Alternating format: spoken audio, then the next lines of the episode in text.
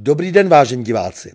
Roku 410 dobil král Alarich se svými Vizigoty Řím. Tři dny plenění centra západořímské říše zcela zlomili starou římskou hrdost a odhodlání. Barbaři ničili vše, co symbolizovalo moc a slávu do té doby dominantní civilizace. Zničili nesčetné svědky vysoké úrovně umění a vzdělanosti a zasadili rozhodující ránu blahobytu věčného města. Z pohřebních uren vysypali i popel dávných císařů a zajali řadu obyvatel. Desetitisíce jich zároveň město opustili. Prostoruchý císař Honorius mezi tím seděl v Raveně, odkud nebyl schopen zorganizovat ani vojenskou, ani diplomatickou záchranu Říma, přestože to bylo v jeho možnostech. Traduje se dokonce, že když mu oznámili, že Róma padla, myslel si, že pošla jeho oblíbená slepice stejného jména. Zjevně se mu pak ulevilo, když jej ubezpečili, že slepice se těší dobrému zdraví, neboť bylo vypleněno pouze město měst. Z této rány se antický Řím již nikdy nespamatoval. A samotná západořímská říše se v příštích 660 letech prakticky rozpadla. Na jejím území vznikly nástupnické státy pod vládou přišečích Germánů, jež předtím říši rozbily. A následky pro původní obyvatelstvo? Počet obyvatel postupně klesl na pouhou desetinu oproti době římského rozkvětu.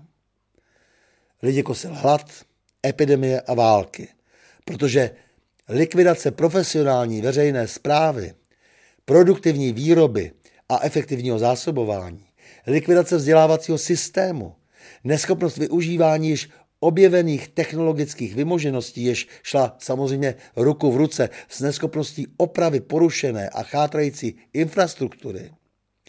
To všechno byly faktory, které prudce zhoršily kvalitu života na území dnešní takzvané západní Evropy. Trvalo mnoho set let, než se evropská civilizace vrátila na svou někdejší úroveň. Posléze začala dokonce opět dominovat světu. A dnes? Je pozoruhodné, jak Evropa, v níž se kdekdo po celé věky v dobrém i zlém hlásí k různým odkazům starého Říma, rychle nabírá směr, který v pátém století znamenal všeobecný zmar a úpadek s následkem masivní depopulace kontinentu. Podobností je zde opravdu mnoho, zejména v chování elit, které dnes, stejně jako před 15 lety, vykazují známky jakési únavy, jež doprovází snižující se úroveň faktického vzdělání, nekulturnost, nenormálnost, neodpovědnost, mělkost a pícha.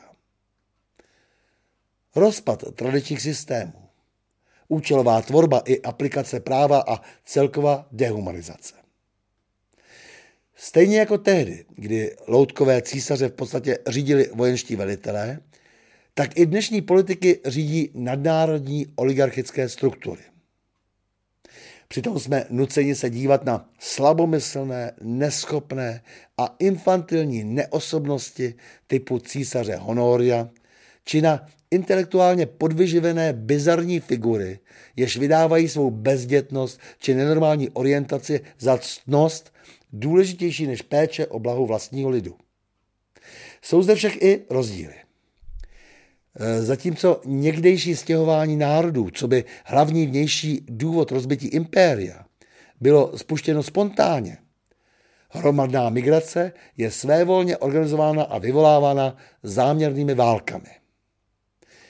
Někdejší epidemie taktéž nevznikaly v laboratorních zkumavkách a hladomory nebyly vyvolány vědomou a systematickou likvidací sedláků. O takových zbraních, jako je řízená energetická krize či demonizace oxidu uhličitého, neměli lidé 5. století ani ánung. A přitom tak efektně e, vyzmizíkují obchodní konkurenty a zatročují náš svět. No a naše šance, vážení spoluobčané, spočívá právě v tom, že známe vyníky. A víme, že jejich řádění umožňují jimi do politiky dosazení kašpaři a mafiáni. Jejich odstraněním tedy můžeme proces sebedestrukce zpomalit, neli zastavit. Nejbližší možnost budeme mít v České republice 19. února, kdy do Prahy zamíří traktory našich sedláků. Jejich protest je namířen proti Evropské unii i vládě, jejíž demisi požaduje. Přijdete se k něm a přijďte se svými požadavky. Nejsme tak daleko od zhroucení celého euroamerického světa. Barbaři už rabují všude, naše zemi nevýjímaje. Postaríme se proto alespoň o vlastní dvorek. Udělejme pro začátek více pro svržení nejhorší polistopadové vlády.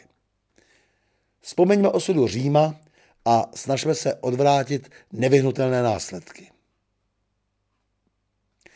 Vážení a milí, mějme se rádi, nepřátel se nelekejme a na množství nehleďme. Těším se na vás na další setkání u pokračování cyklu O čem se mlčí.